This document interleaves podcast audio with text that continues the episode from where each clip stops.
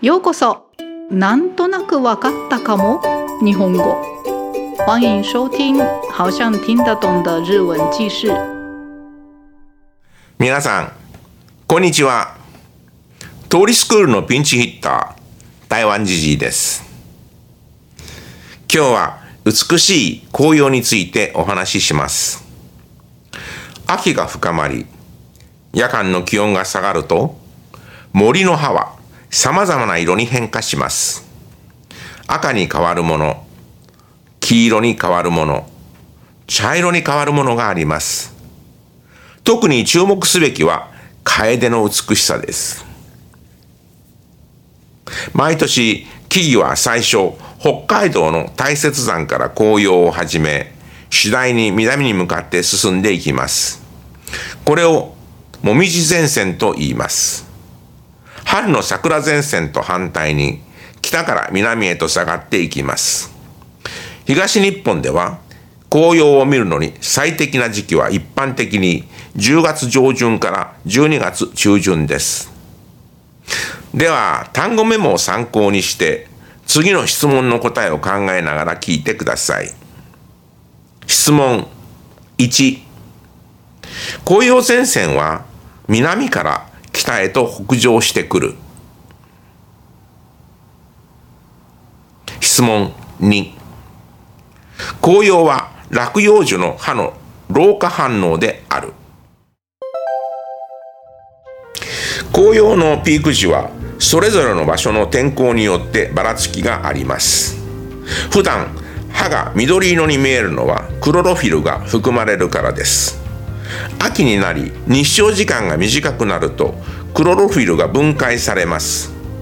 これは植物学的には歯の老化反応と考えられています。夏の間歯ではクロロフィルが光を吸収して活発に光合成が行われます。落葉樹の葉では気象条件が光合成に適さない冬を迎える前に老化反応が起きます。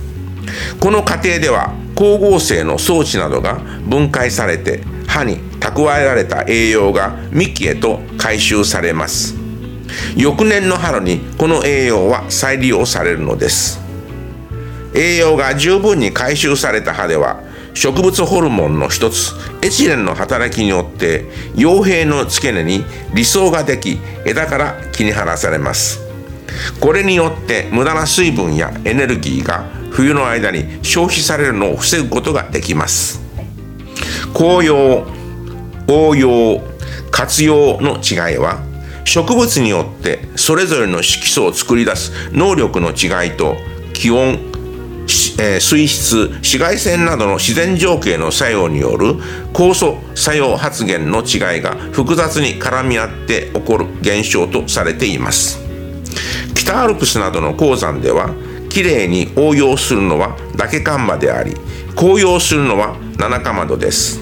一方私たちの身近で秋にきれいに応用するのはイチョウですが紅葉する代表はカエデです。カエデの語源はあの葉っぱの姿です。よく赤ちゃんの手のような形容が使われます。しかし昔の人はあの葉っぱの姿や形を赤ちゃんの手よりはカエルの手に見立てたのです。だからカエルでを経てカエデとなりました。このように説明されると葉っぱの切れ込みが4つあり5列に葉っぱが分かれているような印象が持たれます。しかし実際にカエデカエデを見てみるとそうではありません。7列に分かれているものや9列に分かれているものが多くあります。カエデとモミジの語に区別はない。カエデという名前はカエルデに由来しているのですがカエデを指す時にモミジという語が使われ逆にモミジという語がカエデの木を指すように使われています。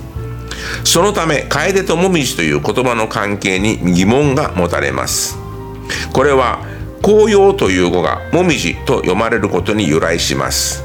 葉っぱが赤みを帯びて紅葉する様子や姿をもみずということから赤く色づいた葉はもみじと呼ばれるようになりました。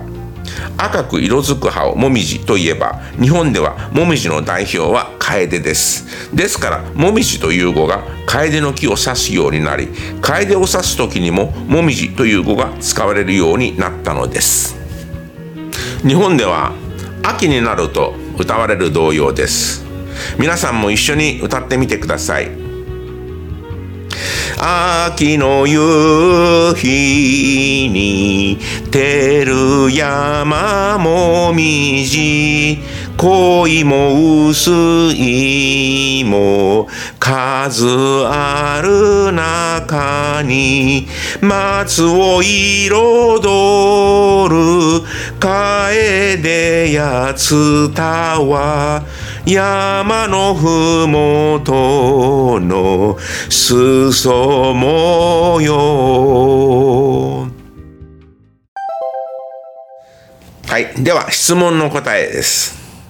質問1もみじ前線は南から北へと北上してくる。答えいいえ。もみじ前線は秋になると北海道の大雪山から南に南に下がってきます。質問2もみじは落葉樹の葉の老化反応です。答えはい。もみじは落葉樹の葉では気象条件が光合成に適さない冬を迎える前の老化反応です。はい。では今日はこれでおしまいです。また皆さん会いましょう。さようなら。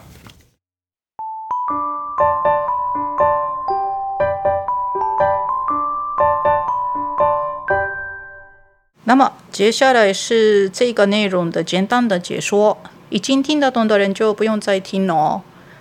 じゃあ始めます。はい、それでは簡単に解説してみます。诶，前半段老师在解释叶子怎么变颜色，这段对我来讲用中文解释太难了，所以非常抱歉，请各位去看我们王小姐的完美翻译作为参考。ごめんなさい。那这个解释变色的最后有提到，诶，叶子的颜色的不同是怎么来的？啊，这里有举例三种叶子，日文发音是紅葉、紅葉。 还有活用啊，这两个枯葉ですね。诶，第一个枯葉是红叶，红色的叶子，红叶的枯葉。啊，第二个枯葉是黄色，黄叶ですね的枯葉。那第三个活用是褐色的褐的活用です。啊，诶，褐就是那个暗暗咖啡色的那个的活用。